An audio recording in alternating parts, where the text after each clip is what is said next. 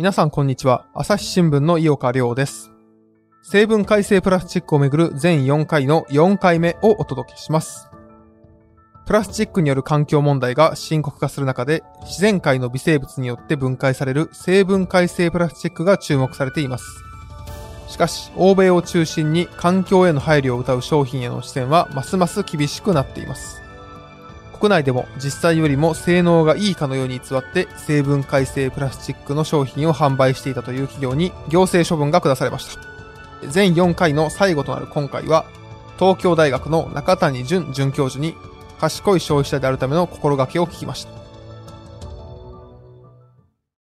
今回はですね、あの、成分改正プラスチックに関する、まあ、お話をいろんな方にこれまで聞いてきたんですけれども、例えばベンチャー企業の商品開発の現場とか、あるいは海洋で分解されるプラスチックで作った漁網の開発に取り組む、まあ、企業さんとかにもお話を聞いてきたんですけれども、あの、最後に取り上げたいなと思うのが、グリーンウォッシュと言われる問題で、まあ、グリーンウォッシュっていうのは何かと言いますと、もともとそのホワイトウォッシュ、英語でまあ上辺だけを取り繕うっていう意味があるんですけれども、それにこうグリーン、緑、環境っていうのを組み合わせた言葉でですね、まあその環境にいいように上辺だけを作ろうっていうのがまあグリーンウォッシュなんですけれども、まあ、成分改正プラスチックについてもまあこういった話っていうのがまあ至るところであってですね、で、あの、今日はですね、あの、東京大学の中谷淳さんに、あの、リモートで回線をつなぎしてお話を伺っていきたいと思います。そしたら中谷さん、今日はよろしくお願いいたします。はい、よろしくお願いします。まず、あの、中谷さんのご専門から教えていただいてもいいですか？ですね、私の専門はあのライフサイクルアセスメント LCA というものなんですけども、あの様々な製品であるとか、例えばあのリサイクルをすることとか、消費者の行動、まあ、そういったことがあの本当に環境にいいのかどうか、環境負荷を減らすことができるのかどうかということを、まあ、定量的に評価するための方法ですね。まあ、そういったその方法のことを、方法を専門にしています。なるほどですね。というと、やっぱりそのプラスチックっていうのは結構、まあ、環境汚染に最近つながってるって言って話題ですけど、そういったところも研究範囲に入ってくるわけですか？そうですね。ここ数年本当にプラスチック問題というのがすごくあの大きく扱われていることもあって、あの様々な企業さんでもその本当に自社の製品が環境にいいのかとか、自社の取り組みが環境にいいのかということをすごく気にされていて、まあ、そういったこともあり、あの最近はあのプラスチックの評価というのがあの主たる仕事になっています。私、あの、ちょっとま成分改正プラスチックについて取材してる中で、一つ気になった動きとして、まあ去年の12月に、あの、成分改正プラスチックを使った製品を、あの、販売してる企業、まあ、全国10社に、その一斉にその消費者庁から行政処分が下るっていうことがあって、で、まあ、何が問題視されたかっていうと、その、それぞれの企業、まあ、表現はそれぞれいくらか差があるんですけど、まあ、大体まとめると、その、数ヶ月で土に帰るとか、まあ、あの、海に、えー、投棄しても、まあ、分解されるとか、そういった内容の、まあ、宣伝文句を使っていて、ただ、消費者庁がそれを示すデータを求めたところ、まあ、その、合理的に証明できるようなデータが提出されなかったっていうことで、実際よりも性能をよく偽ってるっていうことを問題視して、まあ、行政処分に踏み切るみたいな事案があって、やっぱりなんか、そういう、なんていうんですかね、こう、環境に配慮するっていう、配慮したっていうようなこう宣伝文句っていうのはやっぱり、なんていうのかな、こうグリーンウォッシュにつながりやすいのかなっていうのをちょっと感じたりしたんですけど、どうですか、その辺？はい、あの、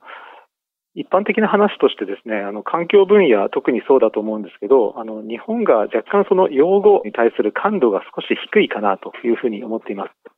で、例えば成分改正プラスチックでも何、すべてが悪いわけではない。すべてがその虚偽の報告をしているわけではないんですが、例えばヨーロッパだと成分改正プラスチックと言われても、その規格の中に4種類、えー、高温で対比化できるかとか、常温でも対比化できるか、あとは土壌で分解するか、海水で分解するかというふうに4つに規格が分かれているんですが、まあ、日本では広く成分改正といってくくられてしまう。そうすると、例えばある一定の条件では確かに分解するんだけども、ただ土壌地に放っておいても分解しないよっていうものにも成分改正とラベルを貼ってしまうと誤解が生まれるということですね。で、あの、成分改正プラスチックを含む言葉としてもう少し広い言葉にバイオプラスチックという言葉もあるんですが、バイオプラスチックというのはバイオマス、いわゆるま生物資源から作ったプラスチックもバイオバイオマスプラスチックも略してバイオプラスチック。で、成分解性プラスチックって英語でバイオデグラダブルプラスチックというんですが、これもバイオプラスチックと合わせて呼ばれてしまうので、そうすると成分解しないものまで、さも一般の方からすると分解するように聞こえてしまうというところで、どうしてもその用語の、あの、特にカタカナの用語に関して、すごくあの定義が曖昧なまま進んでしまっているところが多いかなというふうに思っています。ああ、確かにね。まあそれはまあ、はい、売る側も買う側もそうなんでしょうね、きっとね。うん。で、あの、例えばヨーロッパでもじゃあその用語が、そういった例えばバイオプラスチックという用語がないかと言われるとそうではなくて、過去に言われていたんですが、ここ数年ですね、そこは、じゃあ、もっと用語についてしっかりしましょうと。しっかりと用語をしっかり分けて、あの、明確に提示しましょうといったことは、欧州の規則なんかでも最近すごく強く、あの、訴えられるようになっていて、で、そういった動きのもう最たるものが、あの、誤解を招くような用語だ、あの、表示だったら、むしろ表示しちゃいけないっていうでですね、最近その欧州のあの政策の提案の中には、成分解性という表示はしちゃいけないっていうのすらあるんですね。で、下手に表示すると、その成分解性というのを表示すると、土では分解しないのにポイ捨てしちゃう人がいるとかですね、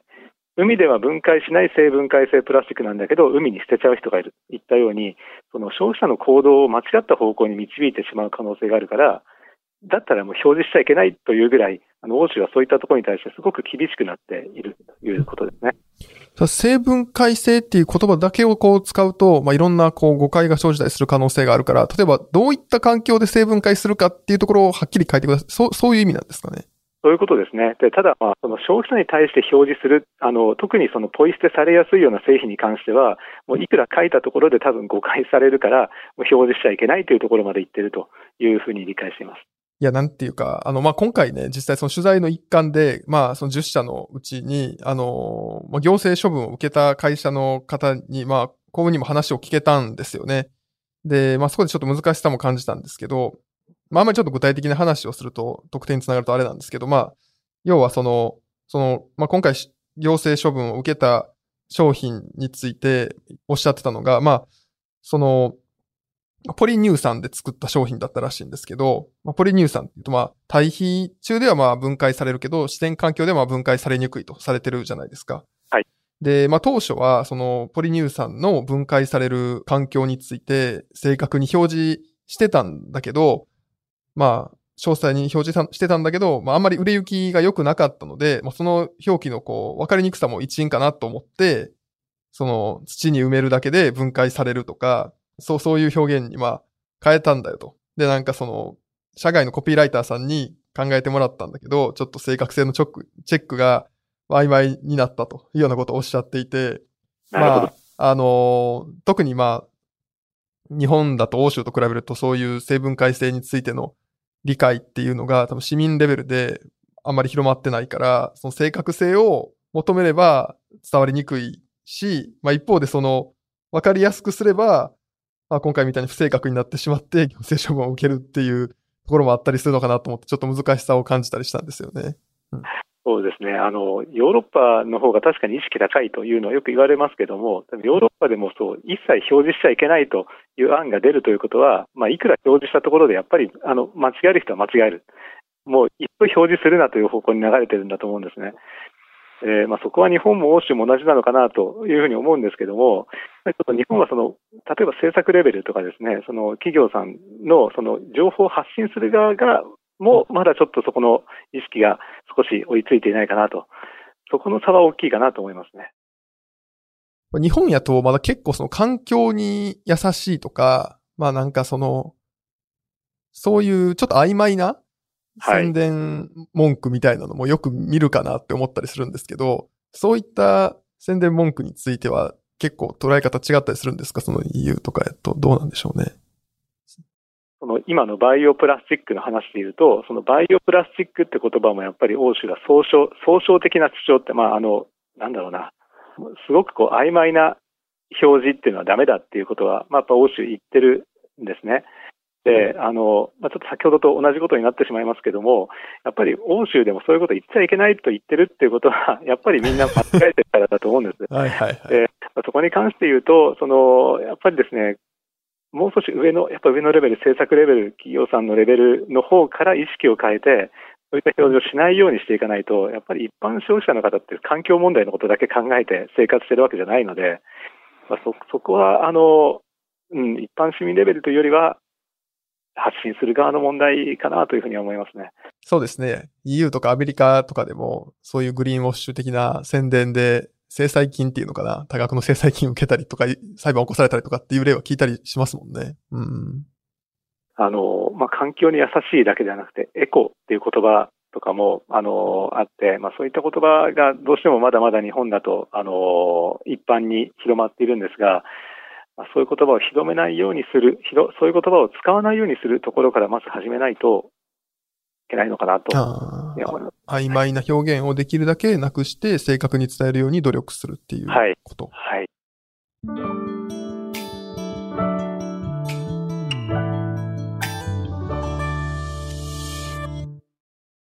朝ポキお便り来た !2 週間に1回届くメルマガ、朝ポキお便りだ !MC のコラム、おすすめ配信会、リスナーとの Q&A、何でもランキング、画面をスクロールすると聞き慣れた声が脳内で再生される。ビュッフェ形式。私にとってはある意味難所です。なんでかって？それはもちろん左利きだから。ではまず前菜ゾーンに行きます。一番時間とお金を費やしているのが漫画を読むこと。夜回り猫やち、ちはやふる、ゴールデンカムイといったメジャー作品はもちろん全力で押しさしか V か5前もどん見たらペイペイじゃねっせペイドンができちょったど。セゴゾンでも何年かんでんともつけせ。聞き逃した回、聞いてみよっと。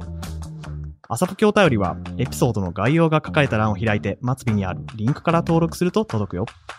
あともう一つ、あの、私ちょっとその成分解性プラスチックについて、まあ、あの、調べてて、へえと思ったのが、その成分解性プラスチック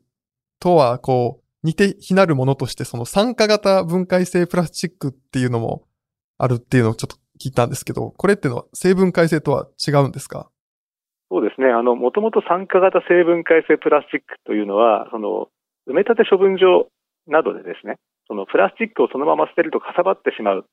体積を作ってしまうところがボロボロに分解してくれると、そういった時にこう傘が減っていいよねっていうのがもともとの売りだったというふうに聞いています。なので、機能としてはもともとその役に立つ機能として開発されたはずなんですが、昨今そのマイクロプラスチック問題が非常に注目されるようになってからは、ボロボロになるということは、イコールプラスチックがマイクロプラスチックになることを意味していますね。まあそうですよね。劣化するってことですもんね。劣化っていうか、はい、なんていうのかな。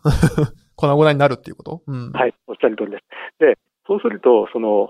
それ以外の本当に生分解するプラスチックというのは分解して最後は水と CO2、水と二酸化炭素にまで分解するんですね。もはやプラスチックじゃない状態まで分解する生分解性プラスチックと、ボロボロになって一番いけないマイクロプラスチックという一番、一番良くない状態で止まってしまう酸化型生分解性プラスチックというのは、もう明らかにこう、昨今のそのマイクロプラスチック問題に対しては、もう全く逆の効果なわけじゃないですか。うん、そうですね。で、そこがなんか用語が似ているせいで、似ているというか、まあ、近いせいで、あの、そこを誤解されてしまうと、あの、良かれと思ってやったことが全く逆効果になってしまうということで、あの、その辺もヨーロッパに関しては、この酸化型成分解性プラスチックは、もう、あの、使い捨てプラスチック指令という中で使ってはいけないもののリストに入っているぐらいですね。なるほど。はい。酸化型分解性プラスチックっていうのは、あれなんですよね。だから、ちょっと調べたところだと、ポリエチレンとか、ポリプロピレンとか、まあ従来から使われてる、まあそういう、まあ、丈夫で、まあ多分加工もしやすいようなプラスチックに、こう、特殊な添加剤を加えて、まあそういうふうに、多分紫外線とかで劣化しやすくするって、そういう仕組みなんですよね。あの、はい。あの、プラスチックとしてプラスチックなんだけども、ボロボロになるというイメージですね。はい。いや、まあね、EU でも全面禁止にしてて、で、まあね、業界、日本のね、業界団体である日本バイオプラスチック協会でも成分改正とは認めていないということだったんですけど、あのー、まあ、これもちょっとそういう酸化型プラスチックを作ってる企業さんにお話聞いたら、まあ、結構その東南アジアとか、えっ、ー、と、中東とか、えー、南米とか、そういったところでは、あの、結構利用されてますよというようなことは言ってましたね。まあ日本国内でも利用例はあるんだけどっていうようなところでした。うん。酸化型成分解性プラスチックも、その成分解性プラスチックもそうなんですけど、そのやっぱりプラスチック、このプラスチックはいい、悪いというよりも、こう、それに適した使い方をちゃんとしてあげるってことがすごく大事で、で例えばそのすごく、まあ、昔、その本当に埋め立て処分場に埋め立てて埋め立て地が足りないよっていう時にはボロボロになる機能は確かに役に立ってたと思うんですね。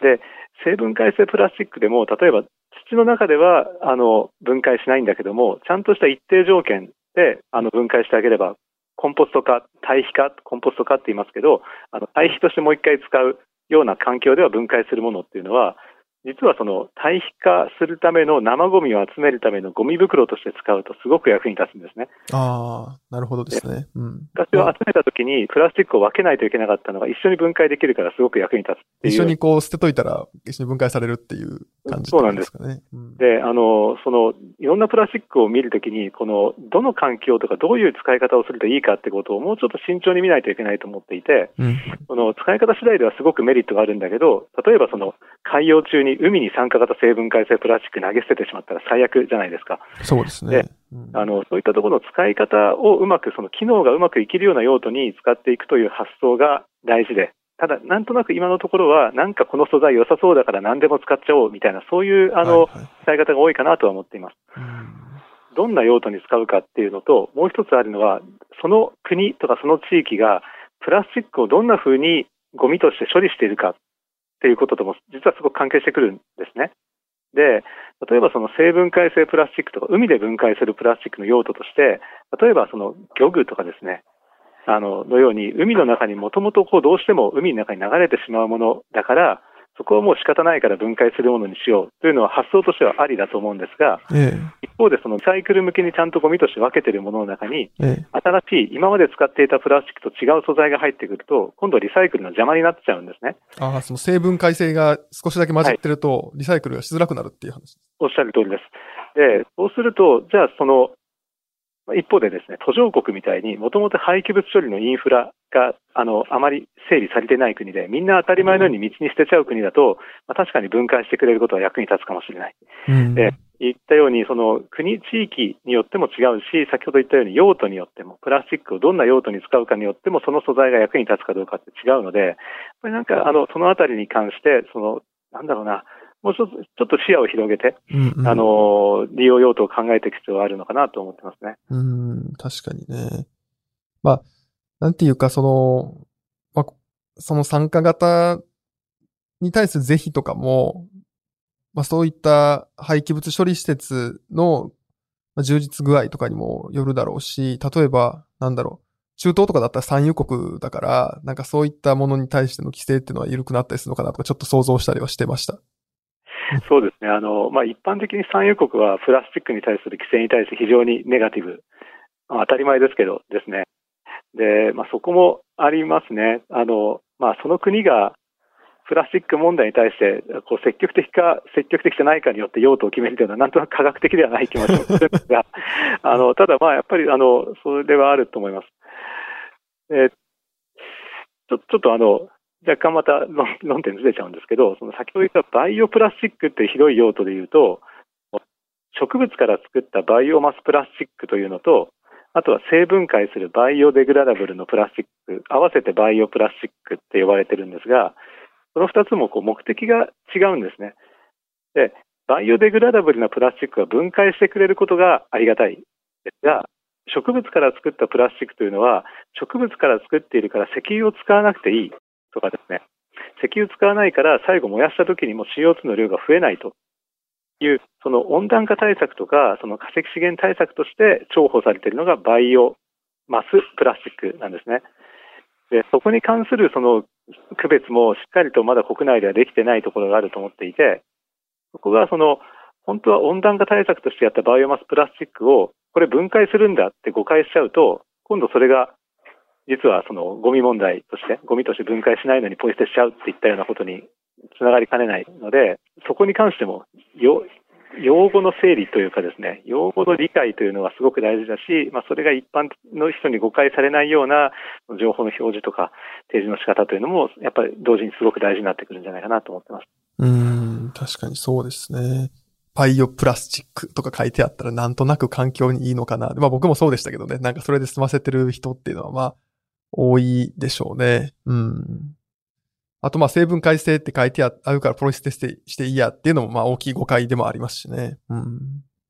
今までの話を踏まえて、まあちょっとまとめ的な話になるんですけども、そういったその、まあ成分改正プラスチックに限らずですね、そのまあ環境に優しいとか、まあ環境表示をしてる製品については、やっぱりこう消費者側にも、まあ、ほんまに、本当にそうなのかなっていうような疑うような姿勢も一定求められたりするのかなと思ったりするんですけど、まあ、そういう意味で、なんかこう賢い消費者であるためにはどうすればいいのかっていうところ、ちょっと、どう、どうなんですかね。えっと、あの、環境に優しいって言った時の環境って実はいろんな側面があるんですね。そのゴミ問題としてゴミがその辺に散乱していないというのも環境問題だし、その温室効果ガス CO2 をあまり出さない気候変動の問題、あの地球温暖化の問題というのもすごく大事な環境問題だし、場合によってはその生態系の影響もそうだし、水の問題もあるかもしれないといったように、その様々なその環境に優しいというところからもう一歩、もう一歩あの深い情報をちゃんと出してるかっていうのは、少しチェック項目になるかなと思っていて、なるほど。この問題は環境ではなくて温暖化対策になっていますとか、この問題は資源消費を削減する対策になっていますとかですね、もう一歩深い情報を出しているかどうかというのをまず見ていただくと、ちょっとはその判断基準になるかなとは思いますね。確かにね、その、それこそ本当に 上辺だけじゃなくてっていうことですよね。うん、説得力を持って示せてるかどうかってことですよね。それぞれの企業がね。うん。本当裏裏表ですね。そういう意味でやっぱ企業側にもそういう表表示を積極的にしていくことが今後はやっぱり求められていくのかな。うん。消費者側の方が、その、そこまで意識をすれば、その環境に優しいと曖昧に言ってることが逆に疑わしいというふうに思われるようになってしまえば、当然その企業側も、あの、もう一歩深めた深い情報を出さないと通じないと思ってくれると思うので、そこはうまく、うまい相乗効果でですね、あの、しっかりとした情報が出して、出されていくようになればいいのかなと思ってますね。わかりました。ありがとうございます。今日はあの、東京大学の中谷淳准教授にお話を伺いました。どうもありがとうございました。はい、ありがとうございました。はい。